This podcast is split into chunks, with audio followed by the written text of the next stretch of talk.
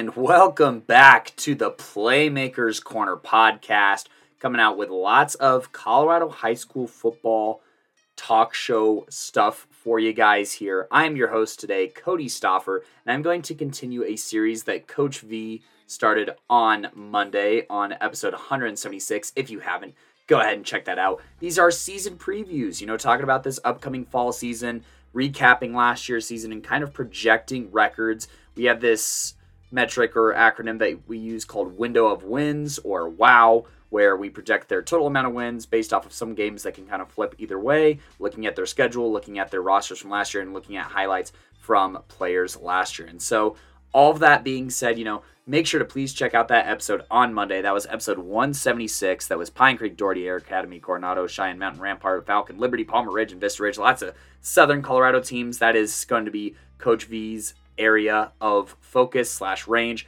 I am going to be focusing on the opposite, on the northern side of Colorado for the most part, with you know a couple of teams interwoven throughout uh, the metro area, and then some eastern and western slope teams, just kind of depending on how we split them up. And then Mason Austin will be bringing you your metro area season previews. And all of that being said, I am going to talk about a handful of 1A and 2A teams on today's episode, mainly from the 1A Northern League. So, if you're not familiar, that is going to be Burlington, Limon, Holyoke, Wiggins, Wray, Yuma, and uh, yeah, we're going to go through all of those teams as well as a few 2A teams as well. So, just stay tuned for those 2A teams. They're going to be mainly in the West, you know, so that's going to be a team like Coal Ridge, Rifle. Let's see what else. We got Aspen, and we also got Grand Valley on today. And then I'm going to finish out that division actually on my next week's episode. So we're talking about 10 teams. We're in it for the long haul, but we got our research right in front of us and we are ready to jump into it. And so, starting us off, I'm going to start in the 1A Northern and I'm going to work my way from the bottom of the listed standings that they have all the way to the top of the league. And so, starting off here, I'm going to be talking about the Burlington Cougars, obviously out of Burlington High School. And, you know, last year was a little bit of a struggle, and there's a few reasons why for that. You know, I think that the biggest reason is that they had a ton of first time starters at the helm, including at very key positions such as quarterback and you know and the secondary we had a lot of first time guys that weren't really getting a ton of snaps and still have some growth to do. Not only that but they also struggled with turnovers. You know they fumbled the ball or they lost six fumbles i should say. So not even fumbled six times but lost six fumbles. And then added on another 10 interceptions onto that. That is quite a few turnovers and not as many turnovers were forced. But you know they did win a couple of games. I'll go into it a little bit here they did end up going two and seven with a and a win on the road, I should say, against Lamar and another win on the road against Rye High School. Now, they still were competitive. You know, I think that's something that I took into account while doing the season preview as a bright spot here is against Elizabeth, which is a 2A playoff school. They did only lose 14 to 6. And, you know, that's pretty close game and a pretty close score and something to maybe be confident about. But otherwise, once they got into league, for some reason they played Wray twice. Um, but uh, league play was a little bit tough. You know, not really being able to close the gap of talent, I'd probably say, between these other teams in the league. Uh, starting off with losses to Holyoke and Limon, and then they almost pulled on an upset, pulled off an upset, I should say, against Yuma as they lost 10 to 9 so only a one point difference there. And maybe that's a game that could potentially swing in their favor this year. But before we jump into that you know just finishing off this recap they then closed out their season with losses to wiggins and wray. Now this is one of the toughest leagues in all of colorado football 1a through 5a very competitive. I mean it sent five teams to the playoffs in only a 16 team bracket and, you know, for Burlington to have lost all five of those teams, I mean, it definitely sucks because, you know, there are league teams. They are, you know, a little bit more on that rivalry side. And Burlington is, you know, a team that has found success in the past. So this is a program that has had multiple eight win seasons, you know, in, in the past decade. And so, you know, it is a little surprising to see them kind of run into this rough patch somewhat. But, you know, there are some returning pieces coming back next year to maybe improve that win record or whatnot. But first off, we're going to talk about some seniors who graduated, and you can't really talk about it without talking about Ty Markham. He was their second leading receiver and their third leading running back. But, uh, you know, I think that the more concerning thing is that five of their top 11 tacklers graduated who contributed 22 and a half tackles for loss and eight sacks. And I mean, number 76, Floyd, with a team leading seven and a half tackles for loss, is, you know, one of the bright spots on their defense, and he graduated. So this defense is losing a lot of talent, and, you know, it is going to take some serious growth by their quarterback to, you know, bring this team back into relevancy. And that quarterback for Burlington is Garrett Richardson, who, you know, was also a stud on the defensive side of the ball and is a great return, you know, being responsible for five interceptions and six pass deflections. But he also led the team in tackles with 60. He's obviously a very strong athlete and, you know, was somebody who could run with the football as well, rushing for four touchdowns and almost picking up 300 yards. And, you know, he also threw eight touchdowns. However, the interceptions and the fumbles were some things that caused this team quite a bit this year. You know, he threw for more interceptions than touchdowns, so he's got to be more accurate. He's got to make smarter decisions. He's got to just not rely on being a great athlete in order to win football games. So, you know, just getting a little bit smarter, studying some film a little bit more, and then keeping that ball protected as well. I mean, when you force five interceptions, that's fantastic, but it doesn't matter if you throw twice as many and then lose an additional three fumbles. But, you know, who else is helping him out in that, you know, defensive backfield is Logan Boyd. He's an incoming senior who recorded four interceptions and then 12 pass deflections for this Burlington squad. And honestly, those are pretty impressive stats. And we'll see if him and Garrett can hold down the defensive secondary, even while missing out on some front seven guys. But, I mean, you still do have some front seven guys who are going to be coming back, like uh, Dominic Conradi, who, you know, on the defensive side of the ball was an absolute stud. He led the team in sacks. He was second on the team with seven tackles for loss. So, you know, they are getting a pretty decent handful of production there. And, you know, if he can convert some more of his hurries into sacks, I could see him having a massive year and potentially being an all state caliber player. Now, I'm not saying first, second, or honorable mention, but I think that, that is the upside that Dominic has on this defensive side of the ball. I also want to mention that he was second on the team in rushing, but and also led the team with 12 receptions, but not at the most efficient clip. He didn't have the highest average in yards per carry and definitely needs to have more lanes provided for him. You know, I'd say that the line, the offensive line was maybe a little bit of a struggle last year, and that is something that you cannot have in this 1A North Central league because these lines are big, they're strong, they're mean, and you have got to have a line to keep up with these other teams in the league. So that's going to be a huge question mark. And if Dominic can capitalize on that or make more plays on his own, or if Garrett opens up more opportunities by being smarter in the past, there's a couple of different ways that you can overcome this. We'll just see what Burlington's strategy is. And then also, Matthew uh, Gutierrez was the leader of return yards. And, you know, Dominic Conradi and Garrett were both returning kicks and punts at some points throughout the year. But I think if Matthew can field more of those kicks as well as contribute as maybe a skill position player on offense more, that'll take a lot of pressure out of those two guys, off of those two guys, and provide more opportunities for the rest of the team. And then lastly, you know, there's uh, Daniel Chaikin, who, you know, or I should say Chacon, who is six foot three and 180 pounds coming in at uh, his junior year for wide receiver and defensive end, you know, and that frame alone is a very intriguing prospect to kind of look at. And last but not least, uh, Angel Vela, who as a sophomore was able to come up with four fumble recoveries and also tacked on uh, five tackles a game. So, you know, they have some young talent both in that junior and that senior class. It's just a matter of how they're going to develop. And, you know, I feel like with a handful of returners, that maybe Burlington's non league record would have been different if they played those same non league teams at the end of the year. Uh, like maybe they could have beat Elizabeth. And I think that their matchup against Goodland will be very reflective of how far this team has come in the offseason. But I don't know if the Cougars have shown me enough to warrant more confidence in their league performance.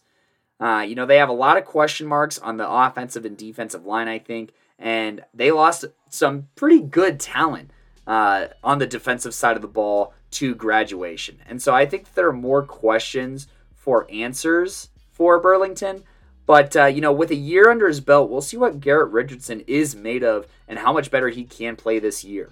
I also think that uh, on top of that, with uh, Dominic Conradi being on my watch list as an all state potential talent, you know, this team could squeak in a pretty decent amount of wins. It depends on what the rest of their non league schedule kind of looks like. Because looking at their schedule right now, um, oh wow, they updated their schedule since I literally studied this last night. By the way, I'm recording this on June 30th.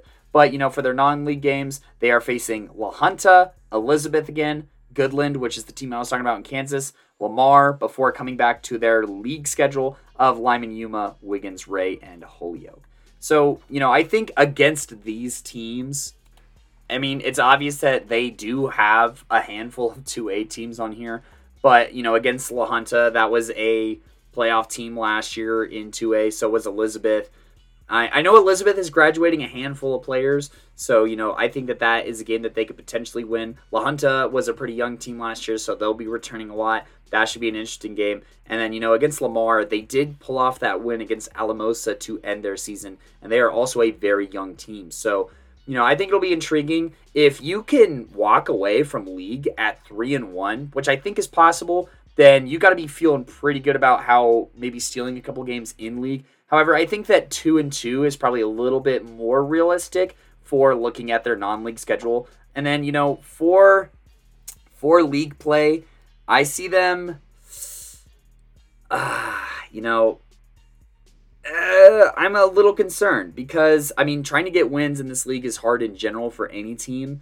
And then after you know a lot of these teams are returning a lot of players or they're looking to contend this year or whether it's a perennial powerhouse like Limon, it makes it really hard. I think that in league they could potentially come across a win against Yuma maybe, but that's pretty big maybe depending on how the Yuma offense looks. More on that in a bit.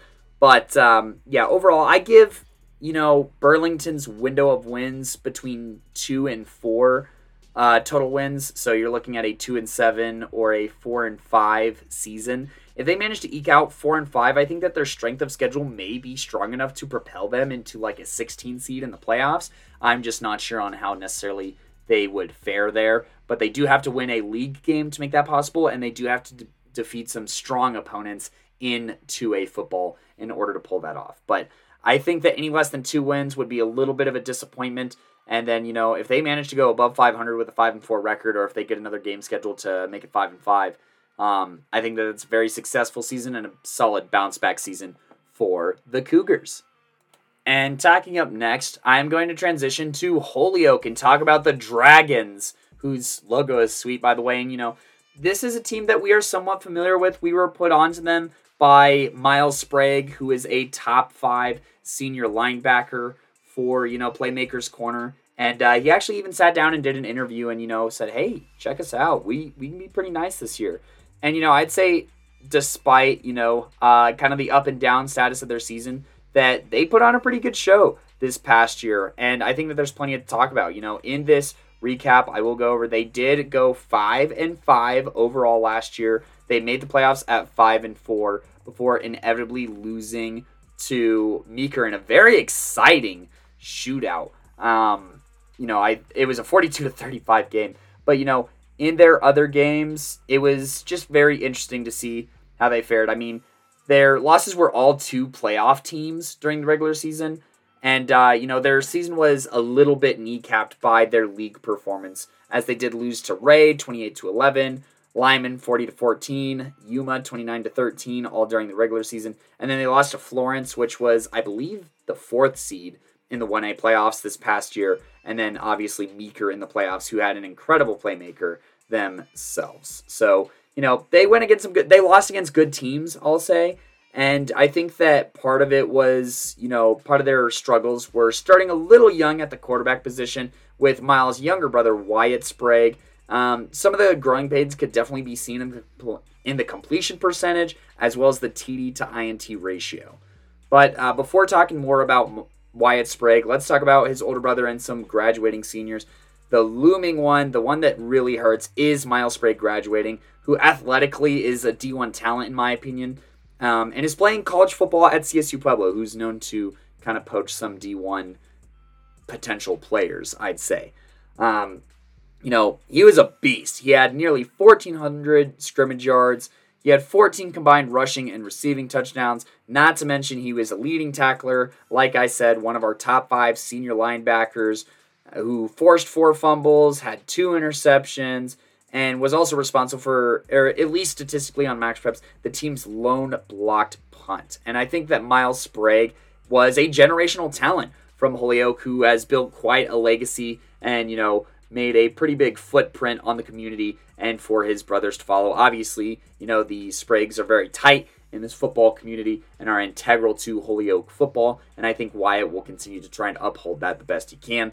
But Miles graduating is definitely tough because he was a phenomenal player on both sides of the ball.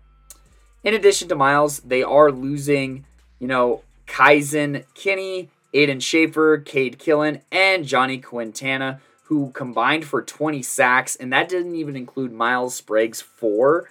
And then, you know, uh, Cade Killen was second team All State, listed at offensive line slash defensive line. So you're losing a little bit of size up front. Seven of their top 11 tacklers are graduating, which is tough. It's tough to replace, you know, a little over half your defense.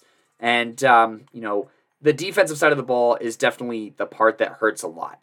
However, I do think that Miles' younger brother, as far as returning playmakers goes, is a very good one to be coming back. You know, Wyatt Sprague, he shows tremendous upside, I think. And, you know, I, I believe in the coaching staff to get everything that they possibly can out of him. Now, while he did struggle with some decision making last year, I think that maybe not having his brother on the team might help him, which sounds a little weird. But, you know, if I was playing with my brother, I might be eyeballing him or staring him down on reads, and maybe he'll be able to break that mold a little bit. And, you know, he's a great athlete in general on the defensive side of the ball. Um, he also had three interceptions of his own to try and cut down his own ratio. So I think that that's fantastic. This secondary in general seems like it could be something special here at Holyoke, or just the pass defense in general, as Bryson Dirks and Cash Weber are returning, and they have 27 combined pass deflections between just the two of them. And then on top of that, Cash is a good receive is a good receiving threat on this uh, on this level and in this league, picking up five touchdowns on 276 yards.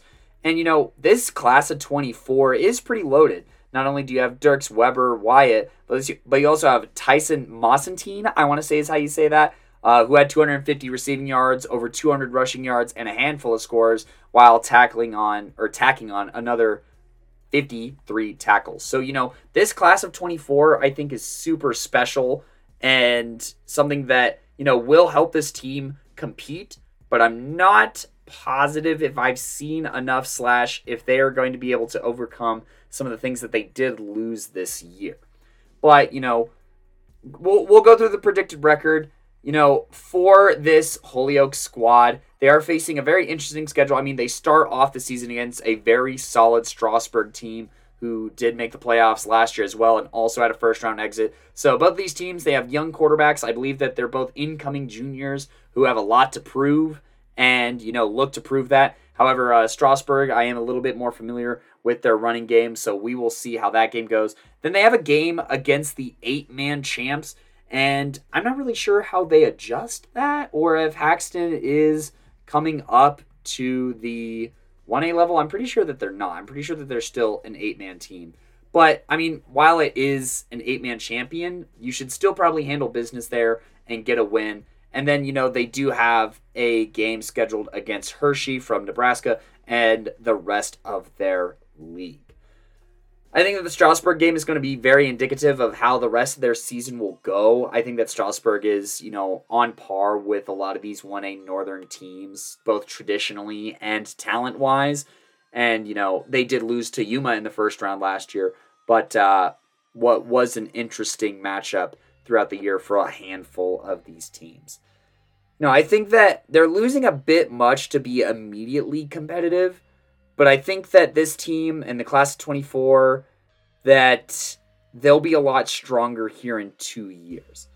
I think that they'll probably win 2 games in league again, and that kind of leaves their window of wins somewhere between 4 to 6. I think that they can snag at least 2 wins in non-league play, and then obviously if they snag 3 and, you know, go 5 and 4 2 years in a row, that's fantastic and if they don't, it's not the biggest deal. But definitely don't drop that game to an eight man football squad. No disrespect, but I mean, 8, 11, come on. Like, figure it out against a team that maybe doesn't play the same game as you, or, you know, take advantage uh, with a little bit more depth if you have to play on a different set of rules.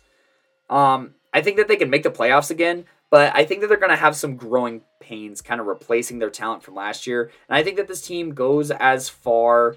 I think that the team's chances of making the playoffs sits squarely on Wyatt's shoulders and how far he has come in this offseason. So there are still a handful of questions to be answered. I believe in the Spragues to, you know, turn this into a football team. I believe in Wyatt and, you know, who is still remain of uh, the Spragues who are still on the coaching staff to make something out of this Holyoke squad for you know probably a four and five or five and four season and end up in the postseason with a with an upside of maybe six wins. Who knows if they maybe leave with a winning record in league. Up next in this league is a very familiar team. I'm sure you guys are familiar after we went to their game versus Yuma High School. And after a couple of their players snagged some PMC awards, that is the Wiggins Tigers football team you know, uh, Dalton Risner's home hometown and home place, obviously, who's now a Denver Broncos player who showed us some love, so appreciate that. And Wiggins is a very, very intriguing school to look at this year, not only because of what they are returning, but you know, their schedule is kind of absurd. So to talk about last year, they ended up going six and four with losses to Wray 20 to 7, Holyoke 41 to 26, and Limon 59 to 27. And they did have a lead on Limon, and I think it was the first time that Limon was behind at half in like over a year or two. So, you know, they did have something to maybe be a little bit happy about before that game started to kind of slip away. And then they ended their season against North Fork in a 38 to 25 first round playoff exit.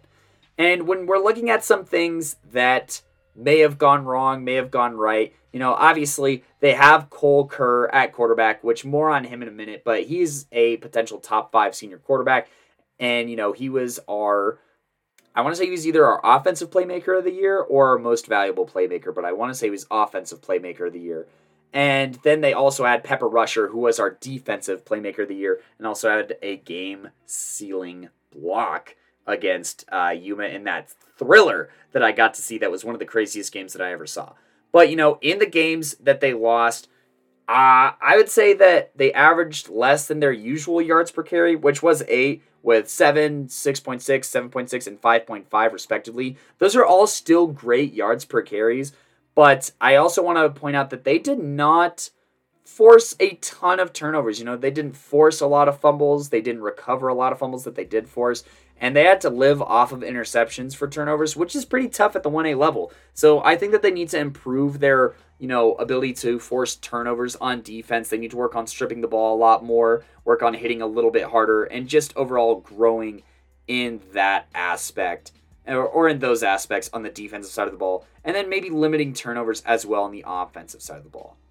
But as far as graduating talent goes, you know, in our usual format, our usual chemistry context, step by step here, you know, they did graduate Ryder Basler, I want to say is how you say that.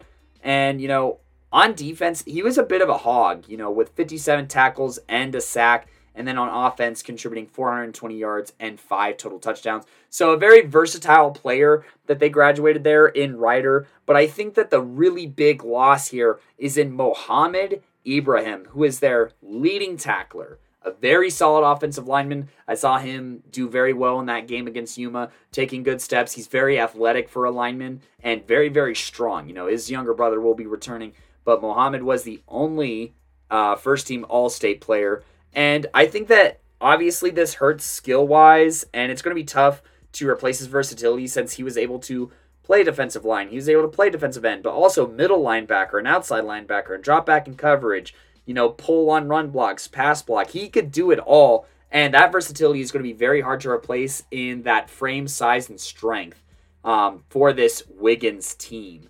And then, you know, also losing that valuable leadership in that graduation and, you know, a little bit of that bond, being able to play with your brother, that definitely hurts a little bit. I'm not sure what his plans are if he's going to college or if he's going to stick around and coach, but I think Wiggins would be better off if he was around the team.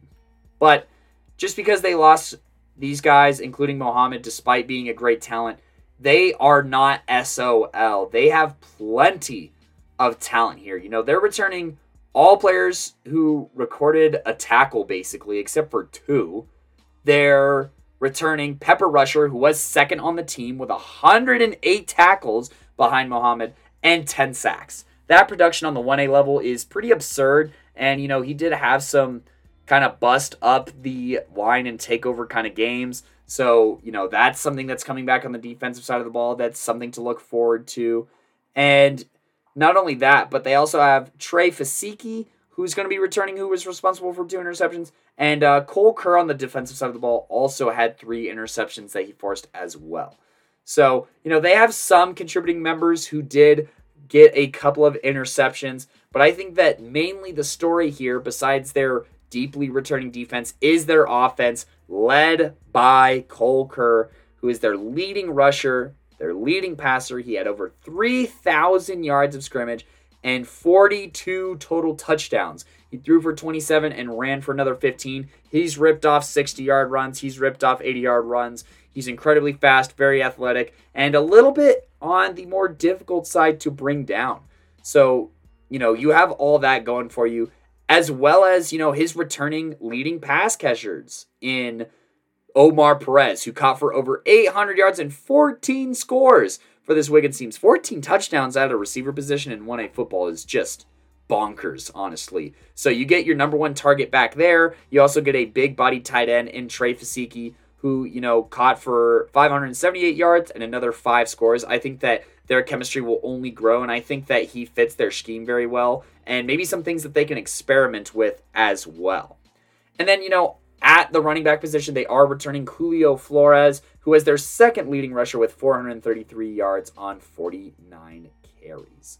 And, you know, looking back at their schedule, their losses were very quality, but I think that they were winnable games. You know, I think that obviously there this game against Wray where they end up losing by two scores is one where, you know, if you take away a couple of mental mistakes, that's one that you can get away with, and one that if you can hold them back a little bit more on defense, that you can walk away with. I think that this Holyoke loss was well at the time it was definitely a surprise to me following their performance against Yuma and Holyoke in previous weeks. But I mean, you can't sleep on teams. You can't be feeling good and ride that high against that Yuma team too high because then you're going to come back down to earth. And then two, lose this game to Limon was maybe expected, but maybe not the way that they were expecting. They just got grinded out. That's what Limon does. They continuously pound the ball with whoever they have at tailback. And, uh, you know, when you have to combat Jeremiah Leeper as well as Gabe Schubarth, that makes for a pretty tough test, I would say. And so losing that game was not a surprise, but one that I bet they will be preparing for and will be, you know, getting their endurance up for, for sure. And then their playoff loss to North Fork. This is one that I was wrong about in the postseason prediction. I took Wiggins in this game. But I mean, North Fork was a very, very, very talented defense. I mean, Colson Hollenbeek was probably a generational talent over there at North Fork. And then, you know, they managed to find a way to efficiently move the ball on the offensive side. So I don't think that's the worst loss ever. I don't think any of these are necessarily bad losses, but they are winnable games. And going two and three in league, I think would it's fair to say was a little bit of a disappointment for this Wiggins squad. And so, you know, with a very complete schedule, I think it's very interesting that they start off against 2A squads with both Platte Valley and then following that they will face Brush, who was the 2A state runner-ups. And then following that, they have Strasburg. So these first three games are going to be pretty tough. You know, Platte Valley's very solid school. Brush, I mean, they are graduating a lot of players, I'd say but I don't know if it's enough to necessarily warrant Wiggins to win here, but it's a game that I'll pick. Um, and then following those three games, they will face Rocky Ford and Platte Valley once again to close out their non league schedule. They're playing 10 games this year. That's what they have scheduled.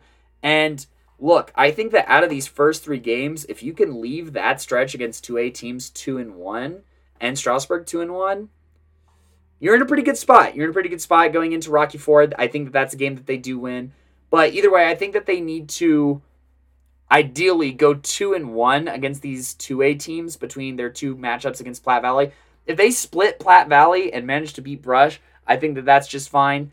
Or, you know, if they if they lose both these first two games and then come back and beat Platte Valley, I think that's a good spot to be. However, I would be pretty worried if they do enter league play at two and three. I just don't see it. I see three and two um, heading out of their league play with an upside of four and one.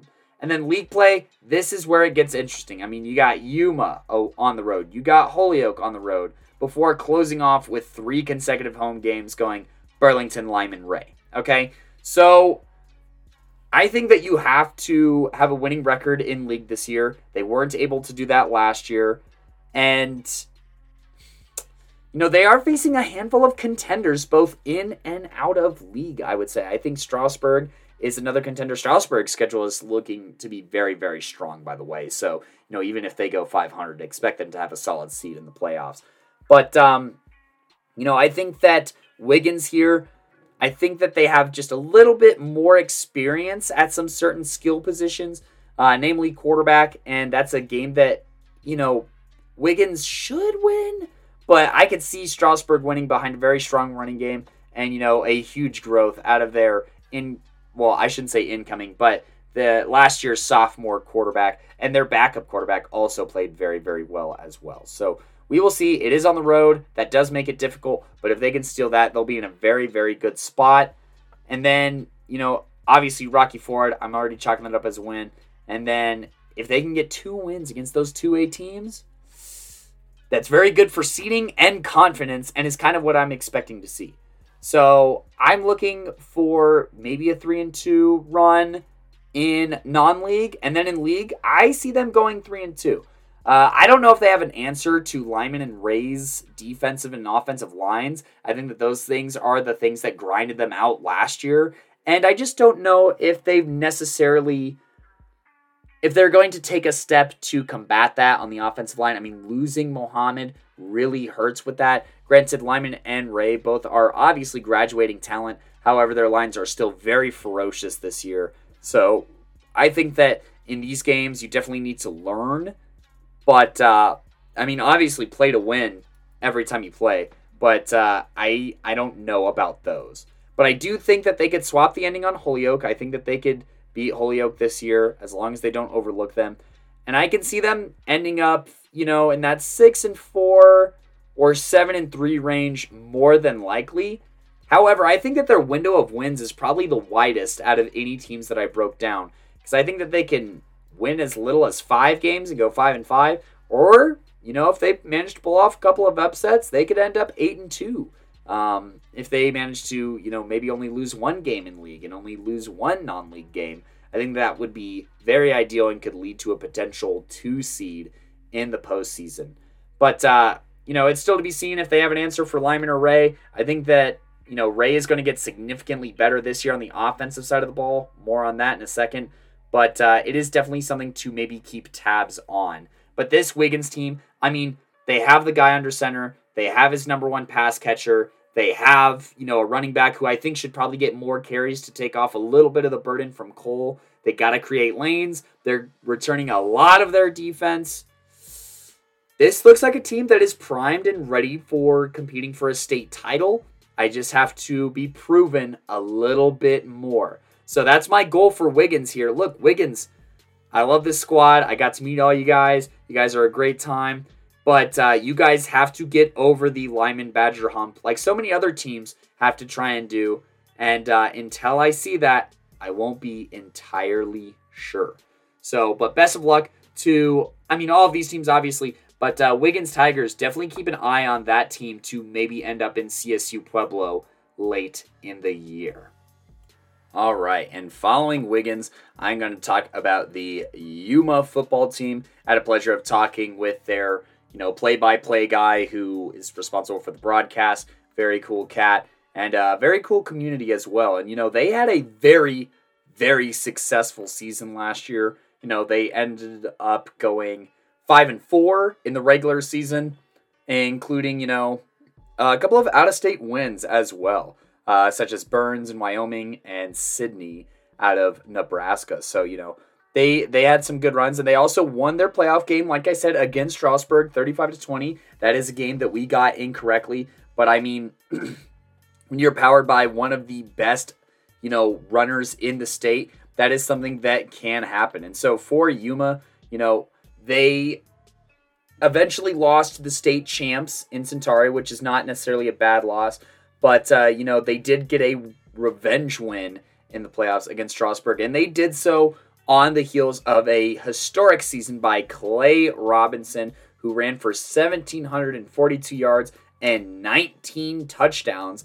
And you know, his other running mate in the backfield, Yahir Trejo, he, you know, also tore it up for this Yuma squad. And you know, on the offensive side of the ball, I mean, they were responsible for the majority of points and yards. I mean, while Clay did throw a couple of touchdowns, obviously, for this Yuma squad, he was definitely more of a threat on the ground, but still did throw three touchdowns, including one that I saw in the game against Wiggins. But, you know, between the two of them, they are losing like 2,300 scrimmage yards and nearly 30 touchdowns. And the production drop off following those guys is a very, very steep one. They also are losing, you know, a very valuable senior in Josh or John Smith, my bad, who was an all-state honorable mention. He caught half of the team's receiving touchdowns and, you know, on top of that, he also had 62 tackles and led the team with 5 interceptions. And that's a pretty tough loss for a secondary that didn't really force a whole lot of interceptions last year. On top of that, not only are five of their top 11 tacklers graduating, but really eight of the top 14 are graduating. So that percentage gets a little bit more harsh. And then Andre Baki was a uh, first state all or first team all state offensive lineman and defensive lineman who will be graduating.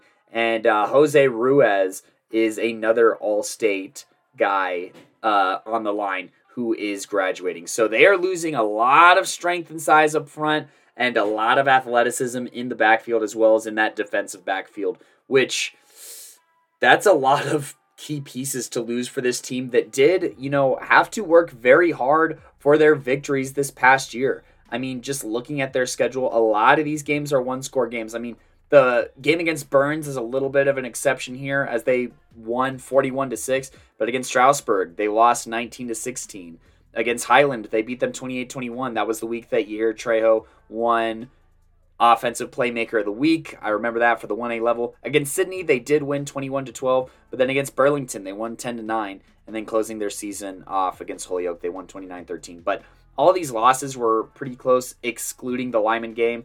I mean, against Wiggins, they attempted a field goal and could have won at the very last second with time expiring. Against Wray, they only lost by six points in the regular season.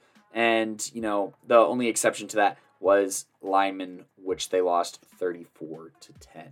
But, I mean, they had a very impressive season. There's a lot to be happy about if you are this Yuma squad, but they are losing a lot of talent. And I don't know if that's something that you can replace. I mean, Clay Robinson was one of the fastest, you know, athletes, period, in the state of Colorado, being, you know, a guy who was going to the next level, or at least that's what I was told for track and field in those running events. So that is really hard to replace a track star at quarterback slash wildcat running back that was just phenomenal and showed incredible burst and acceleration as well.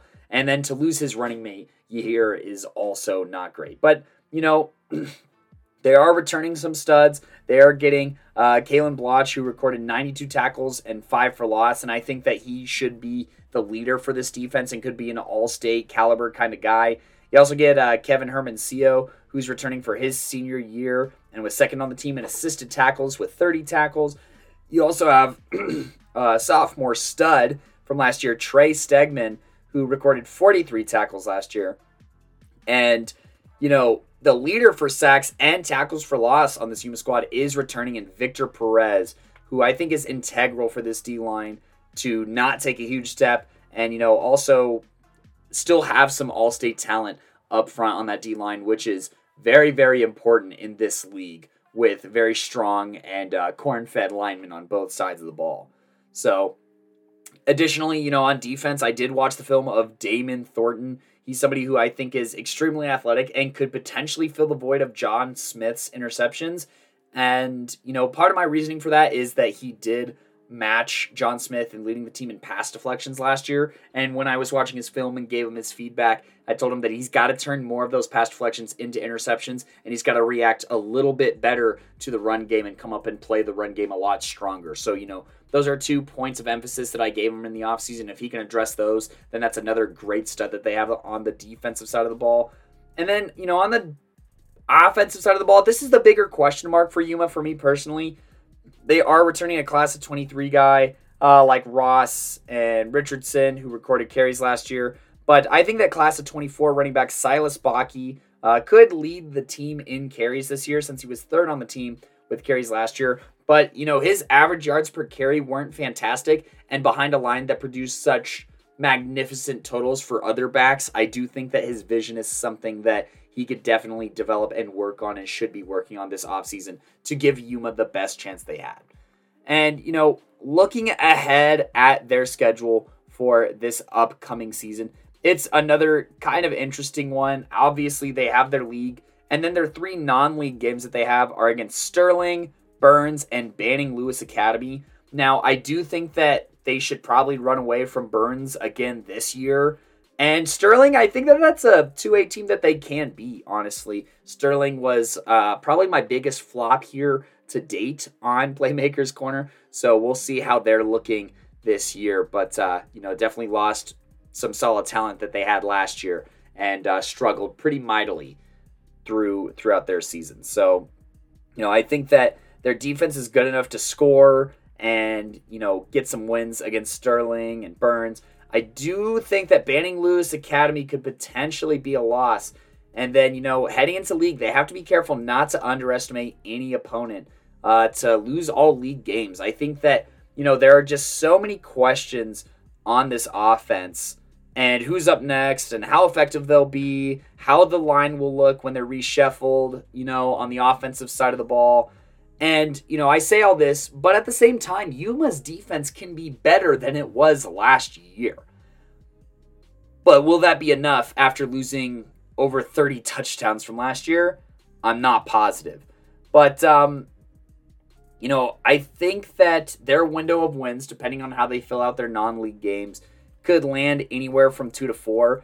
I'm just concerned about how their close wins would look this year if they're not able to put up the same amount of points on the offensive side of the ball to remain competitive. Uh, I wouldn't be surprised if they still made playoffs from schedule difficulty or upsetting a team in their league, but they're also on that slippery slope where if they don't, you know, come ready, come prepared, or if they're not healthy or something along those lines, or they don't have someone step up on offense, they could potentially lose to a Burlington team that only lost to them by one point last year. And that's something that I'd be a little bit worried about, you know, keeping that, you know, Burlington team in my rear view. And then you're going to have to upset one of the other four teams in this league. I don't think that, you know, some of these teams, like, I don't think Wiggins is going to be played as closely.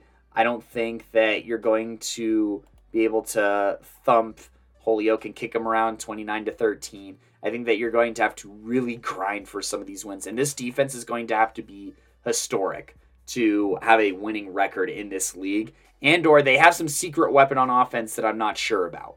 Um, look, I I know the Yuma coaching staff. I think that they adapted pretty well to the hand that they were dealt last year. I think that they're capable of doing so again. And you know, with the athletes that they have on the defensive side of the ball, they should be able to make something out of the offense. So I could see a four and five season once they're once they fill out their non-league games, and depending on how that necessarily looks. But I don't know about a winning record in league this year. That is still a huge question mark, and it's not necessarily a slight at the players of now, but it's more that's a lot of production and a lot of snaps that you have to replace on the offensive side of the ball that does worry me.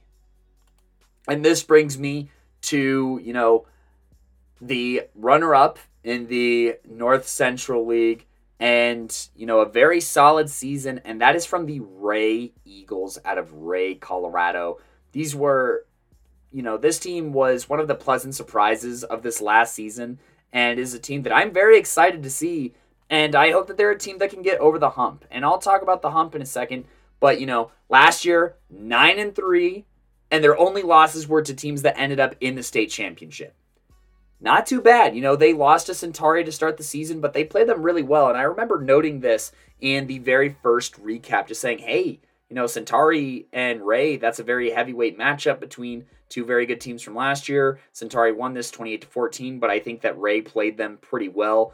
Uh, obviously, the fast break Falcons is a very tough offense to prepare for week one, but um, with along with the 1A MVP and a top five senior running back in Mason Claunch. You know, this Centauri team was stacked. There's a reason that they won state, and that Limon team was stacked. There's a reason that they were in state.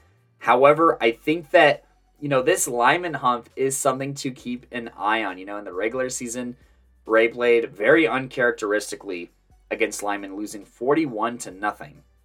And then in the playoff game, I watched this playoff game. It was it was tough because I mean Limon just did the same thing that they do to everyone else and just grinded, you know, Wray's bones to to a mush here as they won 42 to 8. And so, looking through those games, I had to try and figure out what exactly went wrong.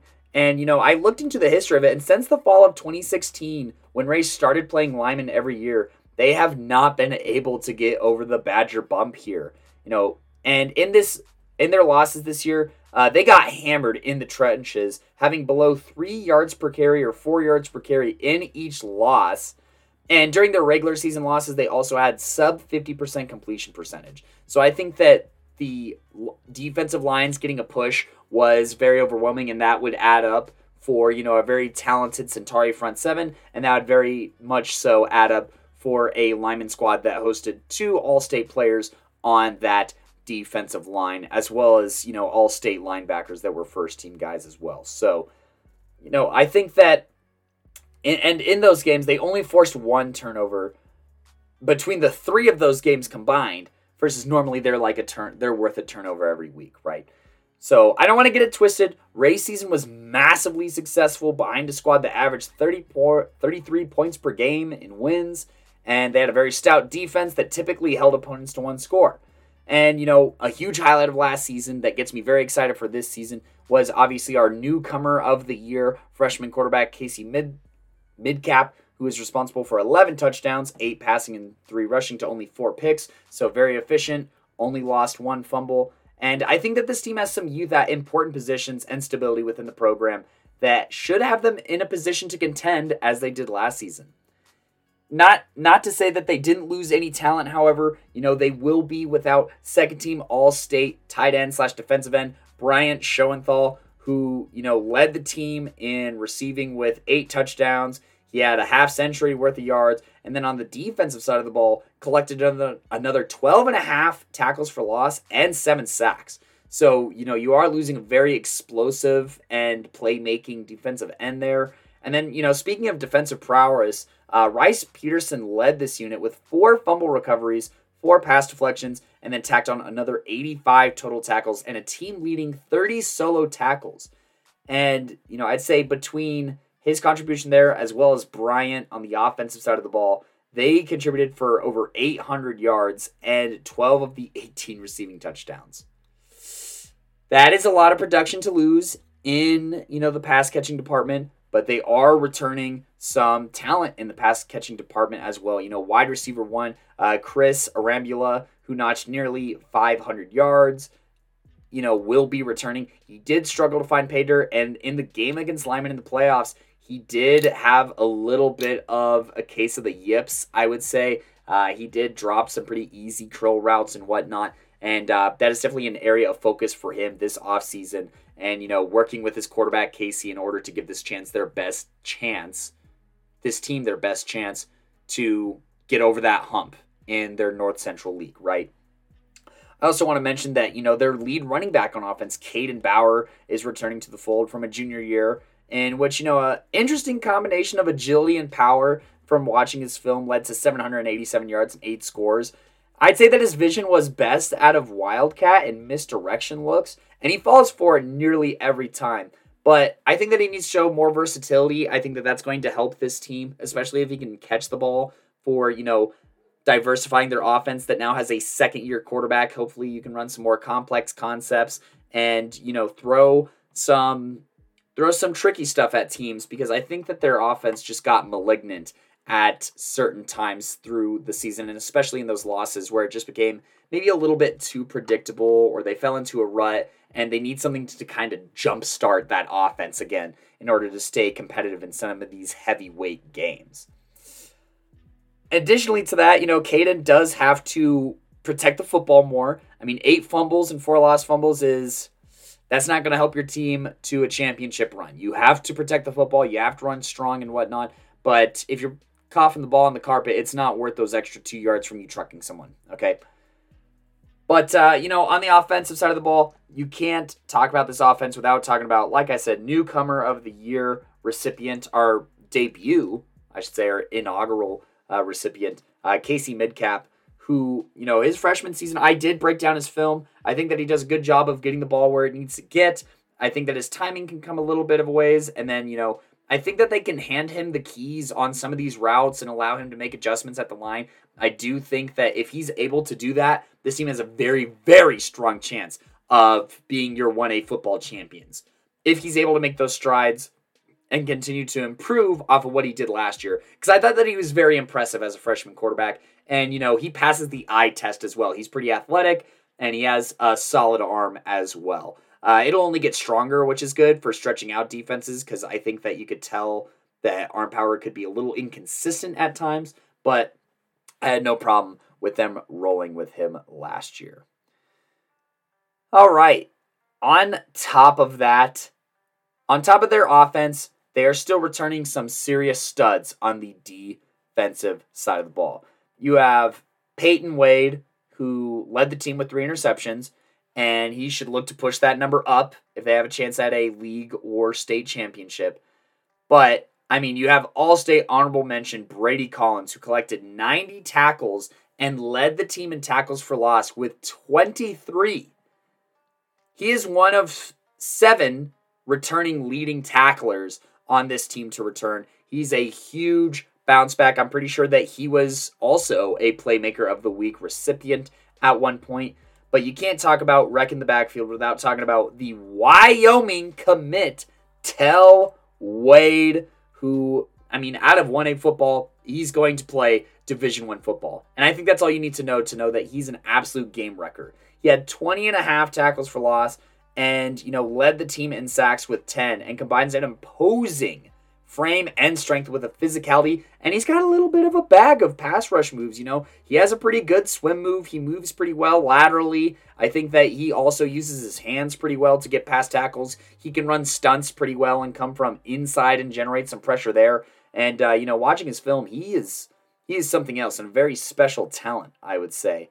And, uh, you know, I think that he can impact games in a way that a lot of high school tackles or guards or centers just aren't prepared for.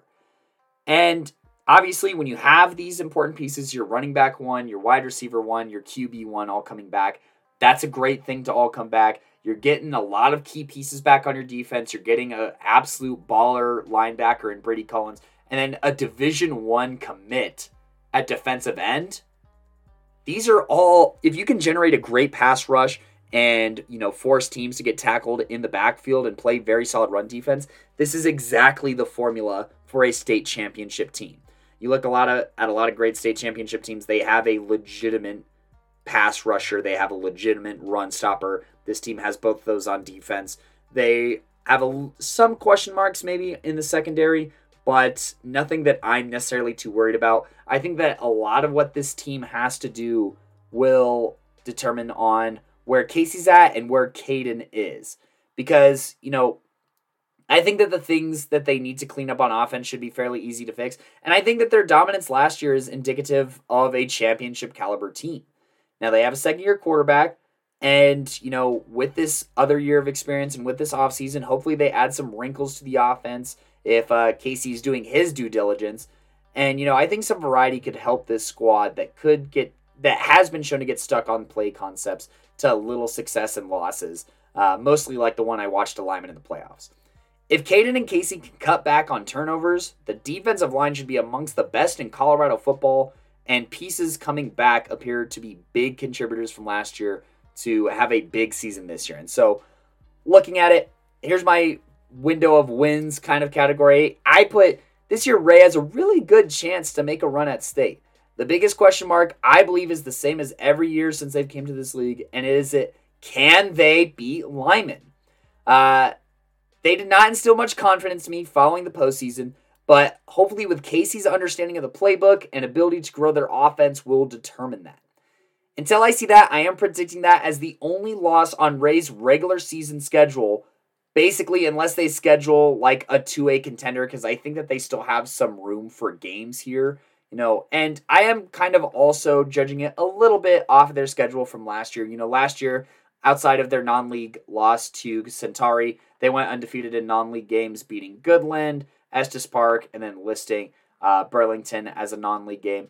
And then you know they went 4 and 1 in league games beating Wiggins 20 to 7, beating Holyoke 28 to 11, beating Yuma 13 7 uh, clobbering Burlington the second time, 51 to 7. And then in the playoffs, their playoff games weren't really close either. You know, they took care of business against Highland. They were the higher seed, so they were expected to win that, and they won 34 to 9. Florence was, I believe this was a four seed versus a five seed matchup, so it was a pretty big time matchup, and they managed to trounce Florence in this uh, 36 to 7. So, you know, they have beaten dominant teams, and it wasn't until the buzz saw that is the Limon Badgers that they just struggled and kind of looked uncharacteristic, if I have to be completely honest. I expect a lot more of Wray this year, and you know, I think that they're a team that should go eight and one. I think that their window of wins is somewhere between seven to nine. You know, they could drop one depending on what the rest of their non-league schedule looks like, seeing as how so far they only have Goodland scheduled. But if it mirrors anything that it did last year, they should be undefeated, or even some other top teams in 1A and maybe even some other teams in 2A. You know, if they end up against a Sterling, that's probably a game that they can win, right? So the biggest question mark is the big bads, and that's the Limon Badgers. And, you know, that's why I have their window of wins at nine because there's a chance for them to beat Limon. I think that if any year was a year for teams to really take their best shot at the Limon Badgers, it might be this year. However, don't underestimate Limon because they'll make you pay and they'll put you right back in the dirt where you belong. But you know, Wray, this was a team that performed phenomenally last year, had an incredible 9 and 3 season, and, you know, it was one of their best seasons in recent history. But, uh, you know, I have a lot of faith in Wray. I'm looking forward to Casey Midcap, the sequel. All right. And, uh, you know, if this offense can cut back on turnovers and this defense can uh, step up and fill some of those gaps that are being left, this team should get by just fine. This team should get by just fine.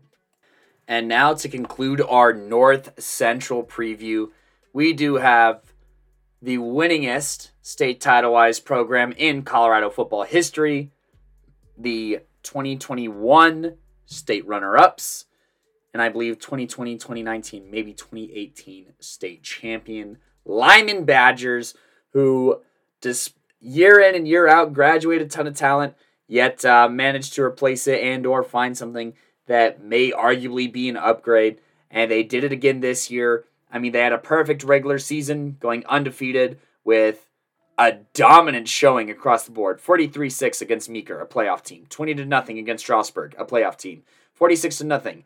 Bennett, a playoff team that they would later face, 55 to 7 against Coal Ridge, which is a 2A squad, 34 to 10 against Yuma in league, a playoff team, 49 to 7 against Burlington, 41 to nothing against Wray, a playoff team. 40 to 14 against Holyoke, a playoff team.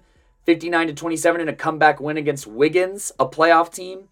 And then in the playoffs going 45 to nothing, 46 to 19, and 42 to 8 against Bennett, North Fork, and Wray, respectively, before coming just shy in the championship. This was still a successful year, in my opinion, of Limon. I know that Limon's standard is higher than most programs in Colorado. However, I think that no one was surprised that they made it to another championship. And I think that that Centauri game was an instant classic with plenty of back and forth and, you know, monster or vintage performances by, you know, legacy players on both sides. I think that that was one of the best games I saw all year. And I think that, you know, if you were going to lose to any team all year, losing to Centauri, I mean, I know it's a big deal because it's a championship, but I don't hold it against Limon at all. They're probably taking it the toughest out of, you know, anybody, which is fine, and I respect that. But I do want to assure them that it's not the end of the world to lose to this Centauri team that was incredibly stacked and also gifted as well. So just want to shout out, you know, that Centauri team and that Limon team. But I mean, even with that one loss, they were so dominant. Their point differential was 541 to 122, and they didn't even allow 100 points total, uh, over 100 points during the course of the regular season. Um, between uh, the three All State teams for 1A football, Limon fielded nine players that were that caliber. And uh, the only thing to, like I said, maybe be sad about is not winning the championship, but it doesn't hurt the Limon legacy whatsoever as a top tier program in Colorado and as the most dominant state championship wise. What does hurt is the graduating seniors a little bit. You know, of those nine All State players, uh, six were seniors. Okay, you have you know honorable mention section with leading receiver and steady backup QB Brady Rockwell, who caught for almost 500 and had more receiving touchdowns himself than the rest of the team combined, uh, as well as a pair of interceptions on defense. So you have a very good athlete there who, you know, was also very serviceable as an emergency quarterback in that playoff game, completing some br- pretty big throws, honestly, and uh, commanding that huddle when he absolutely needed to. So, you know, you're losing a steady piece there. You're also losing a little bit of, you know, strength on that inside in Eli Wysinski. Wysinski, I don't know why that is struggling with me so much, and Chance Cannon, who were both collecting pancakes like it was all you could eat at IHOP on the offensive line, but also were terrorizing opposing offensive lines with a combined 10 tackles for loss. And, you know, they also combined for six and a half sacks, five and a half of which belonged to Eli. And not only were they dominant on the gridiron, but they were huge sources of inspiration and intensity as well as leadership that is going to be the harder thing to replace. They are going to have to ask some of these younger guys to step up and maybe take on some leadership roles that they aren't necessarily as used to. You know, these are guys that were there for that junior year, for that championship, and maybe have even been contributors all the way back to sophomore and freshman year. Very talented squad and you know replacing the intensity and just the enthusiasm that Chance especially brought to that team and then the leadership of Eli is going to be somewhat difficult. and they're not only losing that leadership and experience on, you know, the lineman level, but they're also graduating a 1A, you know, football tackling leader in Kai Bandy who earned a first team all-state nod uh, through smart and intense football play. You know, he led the team in tackles for loss. He was the heart of this defense, and those are not easy shoes to fill. And you know, outside of their seven of their top 11 tacklers graduating, they also lose their starting quarterback Trey Hines, whose efficiency, you know, kept this team in championship talks. You know, over the course of the season, he threw 13 touchdowns to only three interceptions, being very smart with the football consistently. He would go through his reads and progressions. He was very impressive in that championship game against Centauri. I think that, you know, him leaving that game definitely hurt them a little bit. Not to say that Brady was bad, but Trey was very good and also warm at that point in the game. I hope that he has recovered from his injury since, of course. Wishing the best of luck to Trey heading forward. And, you know, on the defensive side of the ball, he also had three interceptions, not to mention the uh, seven rushing touchdowns that he, or I mean, he led in interceptions, is what I meant to say, and he also had seven rushing touchdowns. So 20 total touchdowns for Trey Hines that they are losing. Not to mention the legendary running back that is now going to be running and still making plays on the CSU Pueblo field, and Jeremiah Leeper, who ran for over 1,700 yards in a vicious style of running that struck fear into opposing defenders and matched the Badger culture unequivocally. Jeremiah Leeper, legendary running back, who followed Corey Taha, legendary running back. So, who is going to step up and fill those shoes? Well, it's a legend in the making, and Gabe Schubarth, he's number 25, and he ran for the same amount of touchdowns, actually leading this Badger team in rushing touchdowns with 25 himself. He also was a very solid second fiddle with 1,231 rushing yards, making this Badger rushing attack a 3,000 yard plus rushing attack. Obviously, that is just. That's just insane. And then, you know, he was also second on the team in tackles to Kai Bandy. Now, the only mild concern I have is Gabe's good.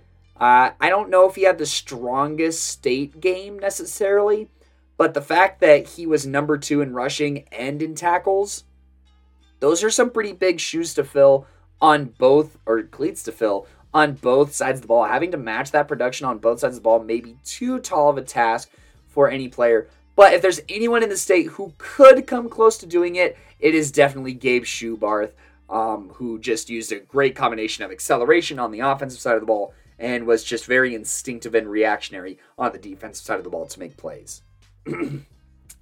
I do also think that you know there are some big bodies that can hopefully fill the void left by Eli and Chance. And uh, senior Michael Hoffman, who tallied eight tackles for loss last year on the defensive line, as well as you know a junior lineman in Trayton Marks, who, as a sophomore, posted 46 tackles and seven of those being for loss. So you get some guys who've already gotten some experience, are already all state caliber potentially to, you know, try and fill some of that void, pick up some of the slack. You also have second team all stater Caden Becker, who still has a senior season to play. And uh, with his long arms and footwork that's assisted by basketball, by basketball, he should anchor down this offensive line and provide some stability at you know that tackle position and provide plenty of time for whoever appears under center.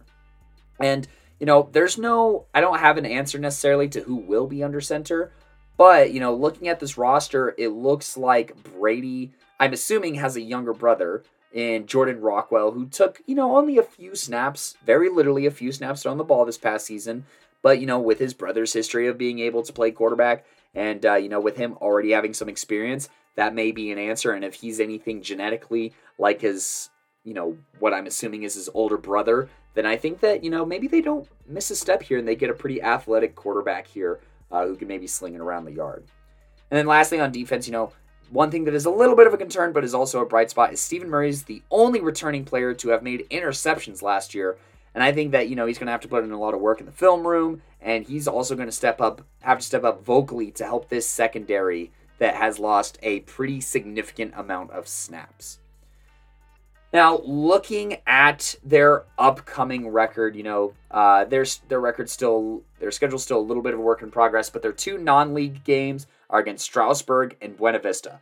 Both teams that could potentially be contending this year. Those will be very, very interesting to see play out. And then on top of that, they have their five league games. So we got seven total games to predict this year. And, you know, they are very intense games. I could see Limon potentially dropping one to Strasburg or Buena Vista. But, you know, if their non league matches kind of match last year, then I think that they could go undefeated in the rest. So you're looking at a 3 and 1 or 4 and 1 kind of record there. And then in league play, I have them going undefeated. However, I think the window to dethrone Limon is larger than it has been. It doesn't mean that you know, it's possible, but I think the window is probably bigger than it you normally is, especially, you know, with so many different moving pieces and different shoes to kind of fill. I think that this might be the chance. However, in a nine nine game season, I still think that their window of wins is from seven to nine. I think going undefeated in the regular season isn't uh, egregious to suggest, but I do think that anything below seven and two would be really surprising. I think that if they do go seven and two, they probably drop one of those non-league games, and then they maybe drop a league game. But until then, I have to believe that this is an eight and one squad. I think that maybe they drop one this year, and you know maybe it's sometimes it's a little bit better to lose one in the regular season as well. Anyway, just to kind of actually have things to improve on rather than slaughtering everyone until you get to you know that top level competition, right? Uh, however, I think that the top level competition will be in their league this year. So if they're able to take care of business, I'm not sure what the other 1A programs coming back are going to look like, but uh, know I think it's going to be a lot of the same conversation maybe in this 1A level as it normally is, but uh, maybe with a little bit of a shakeup with all the returning talent that some of the other teams in league are bringing. So I see a eight and one, eight and two kind of outlook is how I'm going to shake it out. And you know, my my overall conclusion here is that this Limon team, uh, they've lost a lot, but every year they do graduate a handful of players, and they have other players that are ready to fill those shoes.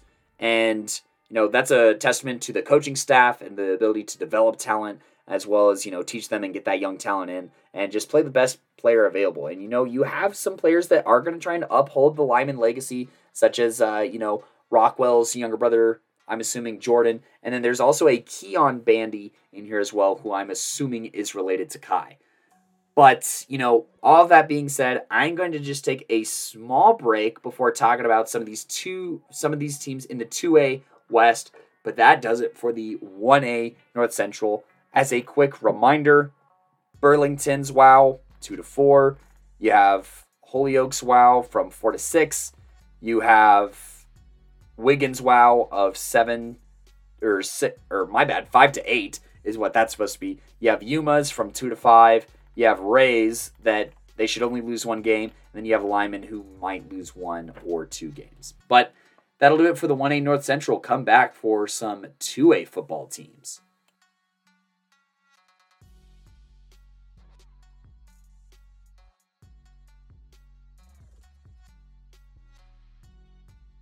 Howdy, y'all, and welcome back to the Playmakers Corner podcast, where we are going to be talking about the 2022 season preview of the 2A West. Okay, and this 2A West is going to look pretty significantly different from how it looked last year. And I'm going to be talking about four of the teams this week and then two of the teams next week. So make sure that you stay tuned for next week. But in this 2A West, we are going to have Moffat County and Basalt, who I will be discussing next week and the four teams that I will be discussing this week will be Grand Valley, Coal Ridge, Rifle, and Aspen. Now, all these teams are pretty intriguing, but I'm going to start with the team that is going to be playing up from their 1A previous spot last year, and that is the Grand Valley Cardinals. And just to recap, they did go 5 and 4 last year with a 500 record in league. Now, in this season, they did beat Olathe. Olathe? I'm not quite sure how to say that. They beat Olathe 42 to 8 to start their season. And then they also got a win against their future opponent in their own league here against Coal Ridge, 34 to 7, being a two-way win.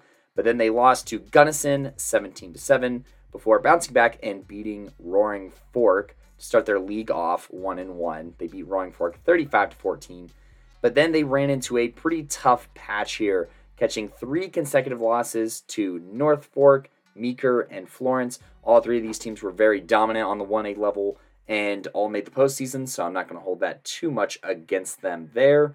And then they concluded their season with wins over Cedar Ridge and Olathe once again.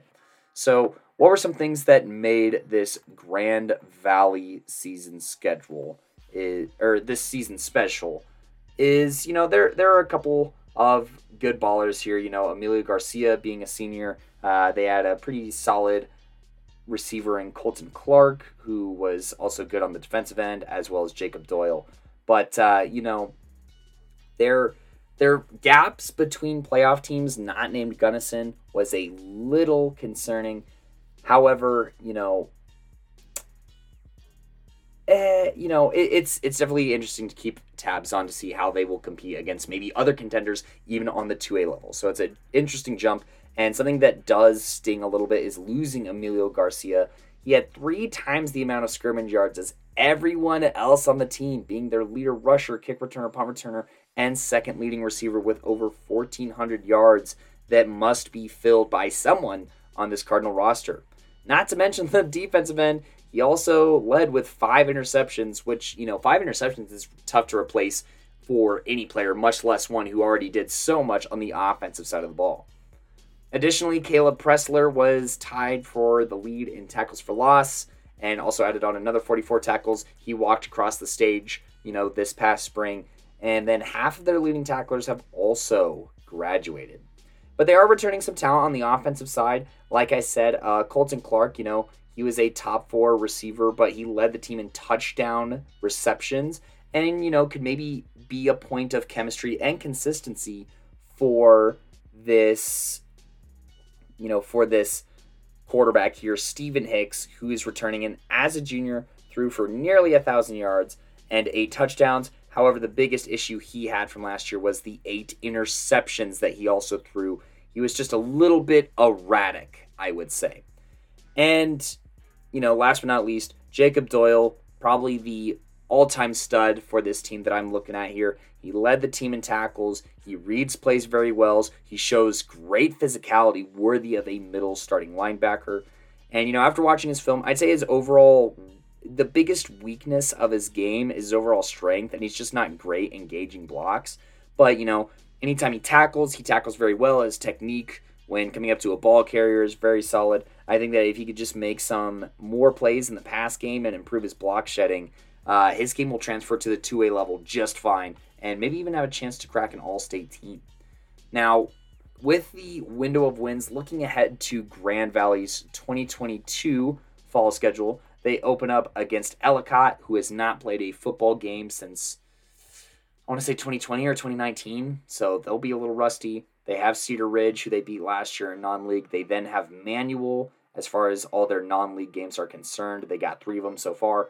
Then they go on the road for Basalt, on the road to Aspen, play Coal Ridge at home, go away for Rifle, and go away for Moffat County. Wow, they only they don't play like any home games. What the heck?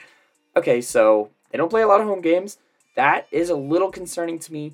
But looking at this roster and looking at how they did last year, I think that they scheduled three very winnable games uh, to start their season against teams who did not make the playoffs, as well as graduated good talent this past year. Um, that doesn't really answer how they will fare in the league. I feel like the only teams I could see them really beating is maybe Coal Ridge or Rifle, and those could honestly go either way. I think that makes Grand Valley's window of wins or wow four to five because they won't go winless in league. Um, I'm just not sure where they end up splitting games to other league teams after probably starting off going undefeated outside of league. And then depending on their other non-league game, they could, you know, very easily I think go 5 and 4 or 5 and 5 once again. And I think that going 500 in the first year into a would be fantastic for the program and the underclassmen and coaching staff. Uh, just that feeling of belonging and you know, in order to do that, they cannot make some of the sloppy mistakes that they made last year. They are going to have to clean it up. They're going to have to reduce the amount of turnovers, and they're going to have to step it up a pretty considerable notch on defense. And they're still looking for their ace in the hole playmaker to replace Emilio Garcia. That is a major, major loss, but I still think that this team is pretty competent outside of that loss to, you know, scrape together three or four wins against this schedule very specifically. And, you know, I think that they probably win one to two games in their new 2A league. And I wish them best of luck. But, you know, traveling all that much could prove to be a little bit more tasking. So if they end up closer to that four and five or four and six range, it's not the worst thing in the world. And speaking of teams that are going to have to clean up their act to improve from last year, I am going to transition to New Castle's very own Coal Ridge Titans. And, you know, I'm not going to go too much into detail from last year. They did unfortunately not win a football game last year, and their closest game was a 24 to 6 loss against Steamboat Springs. There it's plenty of room for improvement. It does hurt that their two leading tacklers in MJ Holder and John uh, Bolito will be graduating or have grad- graduated after combining for just over 90 tackles. But other than that, they're returning a lot, and it does make me a little bit optimistic. And talking about some of this returning talent, you know, they are returning their two leading tackle for loss players in junior Bryce Jackson, who tallied three and a half tackles, 20 or tackles for loss, 29 total tackles, and two sacks, as well as all state honorable mention Angelo Perea, who had three tackles for loss and two sacks himself, and probably looks to anchor down maybe that offensive line as well and provide some size and physicality. And then all but one interception is returning in the secondary, including Cooper Thurman and Ryder Powell, who both recorded two apiece and combined for five pass deflections. So, you know, they're getting some consistency as far as that defensive line and in the secondary. That's always a great combination for turning into more wins. If you have somebody who can generate a pass rush and then somebody who can intercept uh, following some pressure, that is, you know, the easiest way to play defense. And then, you know, I'm not positive if last year's starter Ryder Powell is the answer at quarterback after a turnover riddled season. but it might be a battle between him and who I assume is his younger brother, Reagan Powell. Uh, it may not be his brother, just maybe another pal there. But uh, between the two of them, I think that there's a quarterback somewhere in there. It just depends on who took the bigger strides in the off season. Now, looking at their statistics last year, I don't know if it was a miscalculation, a misrecording, or what have you, but Brandon Short had a short season. And in five games and only 34 carries, he recorded 231 yards and maybe could be a spark or just a level of consistency for this Coal Ridge team that so desperately needs some of that. You know, I think that if you have a very strong running back, it's going to make whoever's at quarterback a lot stronger. And then, you know, if you're able to control the tempo of the tempo of the game with a run game with those big linemen up front, and with this, you know, Brandon Short, who I think shows a lot of upside in this very limited production last year, maybe you could eke out some wins this year. I also want to note that the three leading receivers for Coal Ridge were a pair of sophomores and a freshman from last year who could develop further chemistry, and they were led by six foot three, 175 pound wide receiver Lachlan Wade. So they got big body targets, they got a lot of returning talent, they got consistency, they got familiarity. What does that translate to? And you know, I think that their schedule this year is a lot friendlier than last year. You know, last year they were playing a little bit of a tough schedule. I mean, Grand Valley was 1A team. I'm pretty sure Cedar Ridge is 1A team. That's a tough loss to have. Steamboat Springs, I mean, they were 3A last year. Uh, they also lost to Limon, which while Limon is 1A team, they could easily compete against a handful of 2A teams very easily, in my opinion. And then they also lost to Delta, and I mean, Basalt and Moffat County. Those were all playoff teams with very, very talented and athletic players. However, this year, I think that they have scheduled some more manageable games here. They do start off the season against Steamboat Springs, that is graduating some talent. I'm not necessarily sure if that's where the win is, but I think that either their non league game against Roaring Fork or Salida, both of which did not record a win last year, both of those games are winnable games, and I think that they're similarly talented teams. Okay. Now, getting a win in the column would be massive for this program. There's also an opportunity where maybe they sneak two of these games, but then you turn your attention to league, right? Out of these, you know, seven games that they have scheduled right now, or I guess it would technically be eight because they're also going to be playing Aspen, assumingly in the league. And I think that they can end up winning one of these league games. You know, Rifle graduated a lot of talent, and if they're not careful, maybe this Coal Ridge team could piece it together. But, you know, that is a little bit of an upset pick for sure. I would still favor Rifle to win that game uh, just based off of past success. But, you know, both those teams, oh, I meant to say Salida and Roaring Fork, they both won one game last year, and that still makes them more successful than Coal Ridge was. Um, and they also played a lot more close games. So, if, but if I'm Coal Ridge, I refuse to lose both those games and see one of those two as a must win. Uh, if they develop properly and play their cards correct, they may be able to, you know, maybe they can pick up a win against Grand Valley. I think that would be an upset. Um, but, uh, you know, this is a team that can very seriously win zero games this year if they are not careful. But uh, I don't see them winning more than two. So, you know, their window of wins, zero to two, and to focus on the future. But please, you got to win a game. You got to win one of these games against Roaring Fork or Salida. I don't think that is negotiable.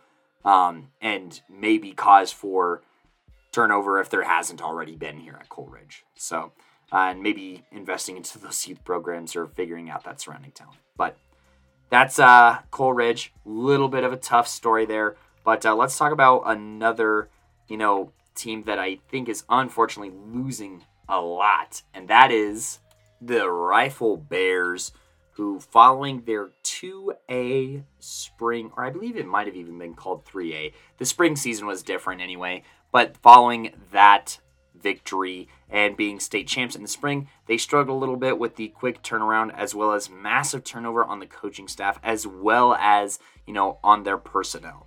And so this past year was a little bit of a struggle. They went 3 and 6. They scheduled a handful of 3A teams that proved to be pretty difficult and they struggled mightily through their league uh, while beating Coal Ridge and almost upsetting Basalt last year. However, I think that that'll be a lot harder to take care of you know, this year with a lot of things kind of going against them. Granted, they did show signs of life, life of a in a 13 to 7 loss. Holy cow, I'm losing my tongue. Uh, against Glenwood Springs, which is a very solid squad and very athletic. And, um, you know, they rode that towards a 42 to 10 win over the school that hosted the state's leading tackler in uh, Faith Christian in Arvada. So, you know, they did have some solid wins against talented opponents, but they did also have some struggling big time losses against some very talented opponents. And I don't think it'll get much better as leading tackler and quarterback Trey Caldwell, who led in both solo and total tackles and interceptions, is graduating. And as well at quarterback, you know, he struggled but eclipsed a thousand scrimmage yards and between running and passing was responsible for 10 touchdowns not only is Trey graduating, who is, you know, the top tackler, but seven of the top 11 tacklers graduated, including nearly everyone who recorded a tackle for loss, like Brock Caldwell and Levi Miller, who each recorded two. And Brock Caldwell was also the leading receiver with 176 yards. Uh, Justin Gill was the sack leader with three sacks. He's graduating, and pass deflection leader Peyton Prettyman, who had six pass deflections is also graduating. He was another threat on receiving with two receiving touchdowns and 129 yards on offense. And then Toto Fletchell, who is the team's leading rusher, is also graduating after putting up 700 yards basically and five scores. So do the math. That is your starting quarterback, your starting running back, your starting wide receiver, your leading tackler, seven, six of your other leading tacklers, and the biggest stud in your secondary, essentially. That's a lot of losses. And that's going to be hard to overcome for a team that already, I think, struggled pretty mightily uh, this last season. Granted, they get a full off season to get a lot of these young guys up to speed, but they have a lot of unproven talent as it stands. You know, I think that some guys who we will continue to see is maybe a Nicholas uh, Saldivar, who was third in line for touches in the backfield and, you know, had 48 carries and managed to sniff close to 200 yards. You also have Jesus Martinez, who is second on the team in tackles. And, you know, you have the third and fourth leading tacklers in Street and Bastillos. So, you know, while they are losing uh, seven of the top 11, they do have three of the top four that are returning. So that is good for their defense. And uh, was also amongst the top in tackles for loss. Then you have six foot three D end Gabe McGregor, who could be a game wrecker after recording two sacks last year. And, you know, if he's able to fill out that frame, he could give a lot of offenses nightmares with that size and strength. Now, I think that rifle scheduling is always so interesting, but I do see, you know, a handful of wins this season. Looking at their schedule, you know, they do start off the season against a 1A solid team in Florence before rounding out non league scheduled games this far uh, against Montezuma Cortez and Glenwood Springs. And then they also have a non league game against Brush, but that'll be after Delta. I don't know why it's saying Delta's in their league because I'm pretty sure Delta move. But, anyways, they have Delta, which is an away game, and Brush, which is an away game. And then they also have to start off their league streak with an away game against Moffat County and come home against Basalt. That is a really rough schedule if they're able to beat Florence, that'd be great. If they're able to beat Montezuma Cortez, that'd be great. I think Glenwood Springs is going to take a huge step forward this year, as is Delta. So, you know, they might be looking at two and two heading to Brush. We're not sure what Brush is really going to look like with all their graduating talent. However, that is still a 2A defending team. So, or, you know, state runner up. So that's still a team that has talent that will be coming back. So that's something to watch out for. And then Moffat County and Basalt. I'm not sure. I mean, Basalt, they did almost pull off an upset last year, but I'm not sure if they'll be able to do much of the same. So you're potentially looking at a, mm, I mean, at best, three and three start, but even potentially a two and four or one and five hole before rounding out their league against Aspen, Grand Valley, and Coal Ridge. Now, I do think that they can win two of these games potentially, and thus that puts, you know, this window of wins or wow from two to four. I think that Rifle should win four games and go four and six, but uh, they could go two and eight if they're not careful, if they're not developing their talent appropriately, if they don't find people who can, you know, if they don't find people who can fill those cleats of those past players. So, you know, Rifle is teetering a very dangerous line here between these two to four wins. As you know, they can make a world of difference if they win a couple of these games, or if they pull off an upset, they could easily catch some fire and maybe go five and three and maybe make the playoffs. But uh, you know, we'll see what their other non-league games look like. We'll see if they schedule more games. They could go four and four. Um, but uh, you know, they do have plenty of tough tests ahead of them, and they best be equipped. And that brings us to the very last team on this episode, and one that I think has a lot of upside, but I really had to dig through for their stats. Aspen, hopefully, this new coach is able to put stats into MaxPreps because I had to do a lot of digging, but I was able to find some good notes on this team. And so, Aspen, you know, this team went 3 and 6 last year, but that included a 35 to nothing run in a comeback win against Colorado Springs Christian to start their season. And, um, you know, they followed this with a very competitive game against Summit, uh, which was the first of back to back 3A matchups. And then, you know, they even closed that gap against 3A by nine points. Then they also faced Steamboat, who at the time was 3A and lost that game by three. I think that this three game losing streak was very unfortunate and puts a damper on a season that I think had a lot more potential and upside. You know, I think that they could have actually stolen two of these games if they were the team now that they uh, was playing then, if that makes sense, with the extra experience and uh, playmaking and whatnot. But um, following that, they bounce back. They get a win in league against Rifle before, you know, kind of getting decimated by Delta and Moffat. Those two teams are just in a league of their own, more or less. You'll hear more about Moffat uh, next week, so stay tuned for that. And then they bounce back with another league win against Coal Ridge before ending their season against Basalt with a loss on the road. So, you know, three and six. However, there is some major winds of change coming about here. You know, Eric McReady was promoted to the head coach of Aspen. He's a former Cherry Creek guy, a former CU Buffs football player, and graduate assistant for coach. And, you know, he was the special teams and wide receivers coach. And from the looks of the film, those look like the positions and teams that made plenty of plays. Now, they are losing a very skilled athlete in Porter Lee, who is a wide receiver slash running back slash DB slash quarterback slash do it all kind of guy who is just super athletic. But overall, you know, on a roster of only of 46, they're only graduating 13. Um, and it looks like, you know, Porter Lee's absence may be cushioned a little bit.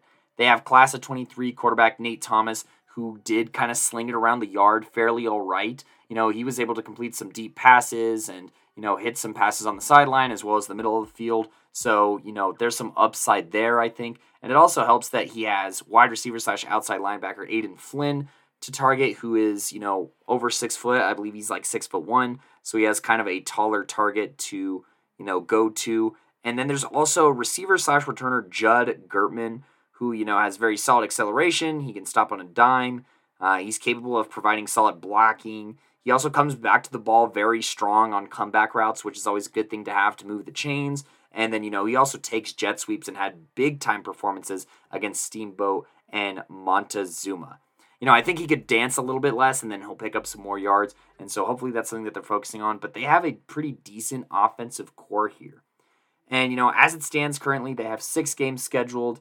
And I'm also going to throw Coal Ridge in there um, as Coal Ridge is in the league but is not listed. They currently have Battle Mountain to start the season, then Steamboat, and, you know, their league schedule. So out of these seven games, what I'm kind of projecting is that I can see them going two and three in league again. But this year, I think with Steamboat graduating their quarterback, that gives Aspen a better chance of beating them this year by returning their own quarterback and a couple of skill players. And we'll see where their offense is. I think that if they're going to upset anyone in their league, they could maybe upset Basalt in a possible shootout, but that is that is not a prediction. That is a possibility. That is an alternate universe. So I'm not going to buy that yet. But I see their current window of wins uh, with their six games being no lower than three and three. Um, they could potentially claw out to four and two, and you know with Coal Ridge in there, they could potentially be five and two if they are able to pull off an upset. Um, but uh, you know we're probably looking over the course of nine games at a four and five or five and four season more than likely for these Aspen skiers. We'll see if they get some more game scheduled. I know that they're pretty out there and that that's a lot of traveling for teams to go in or out. But, uh, you know, this is a pass heavy offense with athletes and, you know, big targets for this quarterback to take some solid steps forward. I'm very intrigued by Eric McReady as head coach and, you know, the collegiate experience as well as the program experience that he has developing some guys that I think look pretty impressive on the film. They look very athletic, they look very agile. They have a quarterback who I think can throw it around the yard fairly well. I wish that I had more access to a little bit more statistics to analyze maybe some of the mistakes that they made. But, uh, you know, hopefully that is something that culturally will change with this program as well. I mean, this is a team that has made the playoffs two times in the last five years. So, you know, they're not that far removed from success doing a lot of the same stuff. And, you know, I think this coach being a little bit younger than the previous coach could, you know, whip this team into shape, bring a new level of energy, a new level of excitement, and could brace this Aspen team to hopefully leave with a winning record within league. But if he doesn't, I mean, not the biggest deal. They can still improve from last year, which I think is the most important thing of looking at this season for Aspen. But woo, we did it. We got through 10 teams here. And if you don't recall, or if you were jumping around, please go ahead and give all of these a listen. You had the Burlington Cougars to start off the show, then the Holyoke Dragons, the Wiggins Tigers, the Yuma team, and the Wray Eagles and Limon Badgers to round out the 1A North Central. And then you had the Grand Valley Cardinals, the Coal Ridge Titans, the Rifle Bears, and the Aspen Skiers of 2A. So, you know, lots of small school talent, but I think there's a lot of intriguing storylines for sure this year to pay attention to. And in order to do that, please make sure that you are following us on social media at Playmaker Corner on Twitter, at Playmakers Corner on Instagram. We are also on TikTok posting these season previews as well. So make sure to follow us there, Playmakers Corner. We're also on YouTube posting some reels, Playmakers Corner on YouTube, two different words. We're also on Facebook, Playmakers Corner, two different words. There's plenty of places to find announcements and, you know, previews for other schools. We're previewing 1 through 5, A, so Simon's got the South, more or less. I got the North, more or less. And Mason covering a heavy amount of the Denver metro area. Next week, I am going to finish up the 2A league, and then I have not decided on if I should do more 3A, 4A, or 1A teams. So please let us know on social media under this post. But in the meantime, I have been your host, Cody Stoffer. Thanks for rocking with us, and we'll see you around.